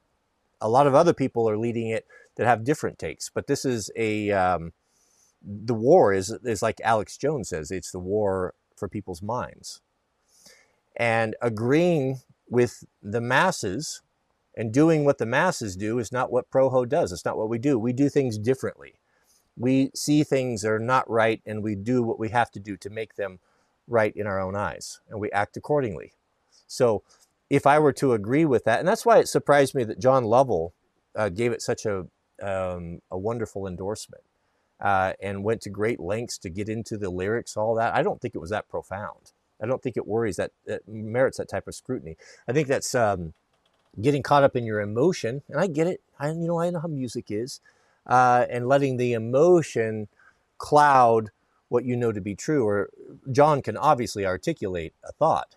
He's always had good takes in the past. I disagree with him on this one, but we all have our own opinions. But I think that's very well put. Nick is exactly right, and Nick gets it. I'm going to read it again because it's such a profound statement. It occurs to me that most people do not have the ability to identify or, or articulate what they intuitively know is wrong. They can feel it. Yeah, that's true. That's true. The song is not proho, but neither are most people. That's very well put. That's very well put. Yeah, it's it's not it's not the job here for the people that are under the ether that are coming they're starting to understand it's not for us to consult them for what is right and what is wrong. Some of us are seeing things early and we're trying to be a lone wolf, lone voice crying in the wilderness to warn people, hey, wait a minute, think about this, think about that. You know, things are not as they appear. And just because everyone's doing something, that should be the biggest red flag to us, especially in an information war. That when everyone is doing something, or the government is saying something, or everyone is talking a particular talking point, be suspicious of it. Be suspicious of it. Be suspicious of it. That is a point for you to engage the brain and to look at it. What is behind this and what's the real message here? And you don't have to be a genius to do this, but God will help you. If you're tapped into his Holy Spirit, he'll give you a supernatural ability. And even more so, I would I'm going to venture to guess in the coming days to decipher the lies of the adversary and Owen Benjamin, I think, is one of these people. I think Owen, Owen Benjamin is a great canary in the coal mine. He saw this early and at great personal risk to his uh, career. He sacrificed everything to hold to what he knows to be true. And if you've listened to Owen from the days of the drunken ranting, which I have in the past, to even what he's doing today, you get to know a man and you know that he's a good person and that he's always stood for what he believed to be true. 100%. And do you think a prophet is with, you know, the Old Test, the old book says, or God's book says, a prophet is not without honor except for one place. Where's that? In his own home. What does that mean? Jesus would go out when he left his childhood home, Nazareth. He grew up in Nazareth. They knew him as a boy. They saw him as a boy. When he professed that he was the Son of God and a great prophet, they couldn't hear it. They couldn't get their head around it. No, that's not possible. You're going to tell me this little kid we saw running around in the streets, he's the Son of God? No. A prophet is not without honor, except where? Except for in his own home. Jesus could go out to the surrounding communities. Look at the Samaritans. They came out, thousands of them begged him to stay. Stay with us, please. Anything. What do you want? Honored, a prophet, recognized immediately, Son of God. But in his own home, a prophet is not without honor except for his own home. That rings true for Owen. Was he accepted in Hollywood when he started pushing back against what he knew to be ungodly and, and wrong? No, the whole community turned on him, just like the people turned on Jesus. Now, I'm not comparing Owen to Jesus Christ. No man could ever be compared to the Son of God. but God raises people up and he imbues them with insight and knowledge to warn folks. But those warnings will fall on many deaf ears, and many people will turn and try to tear and destroy the messenger. This is known, beloved. This is known.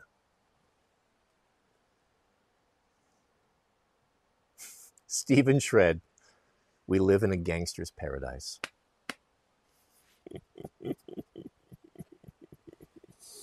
that was a great rap song, wasn't it? Pretty mainstream, but a classic. Tell me that doesn't get your toe tapping when it comes on, even after all these decades. Excellent. Excellent. I'm going to rate Stevens Proho of uh, I'm going to just give you a good solid 8.1 just for just for that one comment. I don't even have to know anything else because that is so funny. Mr. John C. Mr. C. Put some respect on his name. Four year member. Thank you, brother. Makes me smile. Rate my Proho. I will gladly rate your Proho. Not East Coast. We'll start with five. Ohio.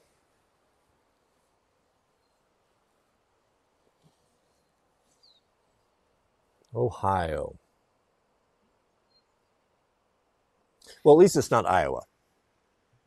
We'll just pretend I didn't read that. No debt except for the truck and mortgage. Son will be born this winter and listening whole A at the gym, getting in shape. Man, that sounds good. That sounds very good. I'm seeing some key things there. Well, first off, you've been a four year member. That's going to give you a lot of street cred. Ohio, that's that's not doing you any favors at all. No debt except for the truck. Ah, they still got the truck though, but you work on it. Get that knocked down. We're not going to ding you on that too bad. Listening hole at the gym, getting in shape. I'm going to rate your Proho with very limited information. 7.5. 7.5. Now that could change if you bring to my attention something extraordinary that you've done or are doing. But at this point, moment, 7.5. And you should be happy for that, being so close to the East Coast as you are. Steven Shreds, shout out to you. We have a super chat. Steven writes, Rate my Proho. Goodness, is this four Rate My Prohos in one stream? Living in a van, I like that. In remote Alaska. Now that is West Coast status right there. I have not mentioned this before in the chat, but Alaska man is West Coast man as well. Shout out to Alaska. God fearing TradCon girlfriend. I hope you're right. Look out. Be careful with those. There's a lot of grifters in the TradCon community. These these 304s are removing the tattoos, lying about the past body count in college, and covering themselves up and pretending to be TradCon by putting up Instagram and TikToks of them uh, doing domestic chores. But I'm, I'm assuming that if you know you know how to weed that out. Going through ground school to become a pilot. Oh, and I have a seven month old mutt. I do like pilot. Pilots are thinking people, thinking men. Pilots are risk takers. Pilots are not the type of person that is easily bullied around. Not all, but for the most part, they have adventurous spirit. Obviously, he's living in Alaska. He's my sort of proho. So those speak to my heart, those things I'm hearing. I know the cloth that this man is cut out of. I like what I'm hearing. 21, living in a van. I like that. 9.0. 9.0. Shout out to you. Good job, Stephen. Marry the TradCon, put in some years, have some kids, and we'll get that number up a little bit. But you're not far. You're not far. And shout out to our newest member, Anne.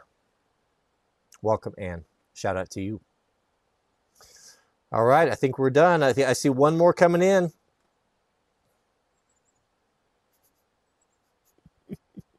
what is this? What is this I'm looking at? I don't know what that is. Shelf reliance? Is it? Sometimes I overthink things. Oh, I see. It's a number 10 can, self-feeding shelf. Oh, this is great. Mr. Overton, sorry. Sorry, I'm a little slow on the uptake. I do apologize. Public school educated here. A number 10 can self-feeding shelf contribution from the, oh, yeah, that's pretty cool. You know, my dad made one of these, uh, but it was for, not for number 10. Number 10 cans are the one, focus.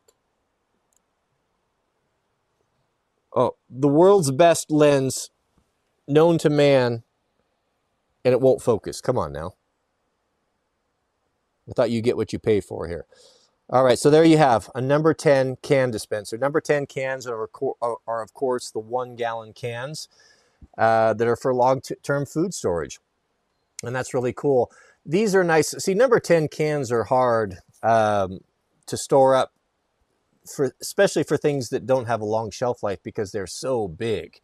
If you open up beans, do you want to eat a gallon of beans in one setting or do you want to eat a can of beans? You know what I'm saying? So I, I have a love hate uh, feeling with those big cans. I have we have a whole bunch of them, uh, but we don't get into them very often. This self feeding style of deal is nice. Come on now, because what happens is if you don't restock, and the one my dad built was cool because he would put all of the small soup cans that they would use. My parents ate a lot of canned food and such. Um, and so it, they roll to the front, and you, when you take one to the front, it automatically restocks with the next one in the line. And then as you restock, you put them in the back, and it kind of self rotates and keeps things uh, fresh. So you're eating rather than being on shelves where you tend to grab the front off the shelf and you don't always go to the back and stuff can get back there and go out, out of date. So that's cool. That's super cool. That's a great picture too. I don't know if that's real or just a a computer generated deal.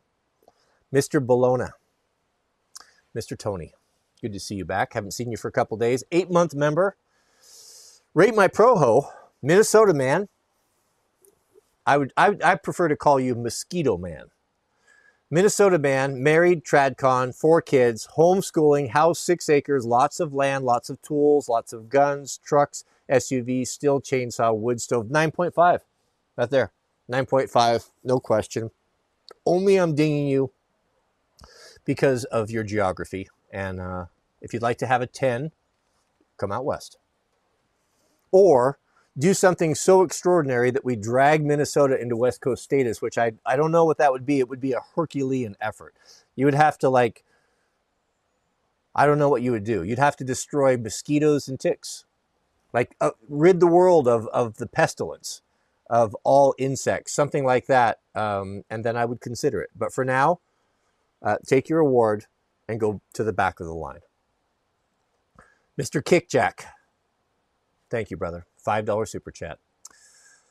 Are you open to going on live streams of other liberty loving creators? I have a few I'd love to see you talk to. Uh, do they email you? Um, yeah, I'm not opposed to it. Uh, it would depend on who it is. I'm not going to go on someone that's boring. Um, it needs to be someone someone that I have uh, rapport with, uh, that would be interesting to you guys. Uh, but I've been on um, the last big one I did was General Sam. That was super fun. I, I love General Sam and, and those guys. So yeah, um, you can reach out to me. Um, the best way is to hit up Overton. He's the gatekeeper. Uh, he does my initial investigation, does the background check, runs all of the names and everything across his contacts at the CIA, and makes sure that everything is on the up and up. And then he brings it to me, all packaged, neat, and very simple. It is very wonderful. Very wonderful. That's it. Yeah, but I, I, will I will be very open to that. It doesn't I don't care genre. I don't care if it's I don't even care if it's someone that, that disagrees with me. That would even be better. So I'm not interested in debating. I'm not very good at it. I'd probably just get get crushed. Um, it wouldn't wouldn't do anyone any good. Um, but just to have a conversation, I can usually I have enough world experience and experience of, of enough things. I can usually have a conversation with pretty much anyone. So I'm open to that. I would actually look forward to that. I doing it online is not the same as being in person. It's always nicer to be in person, but where we live, that's not really possible. If we lived in Los Angeles, you know, we could go to someone's podcast and that would be fun, but that's not possible.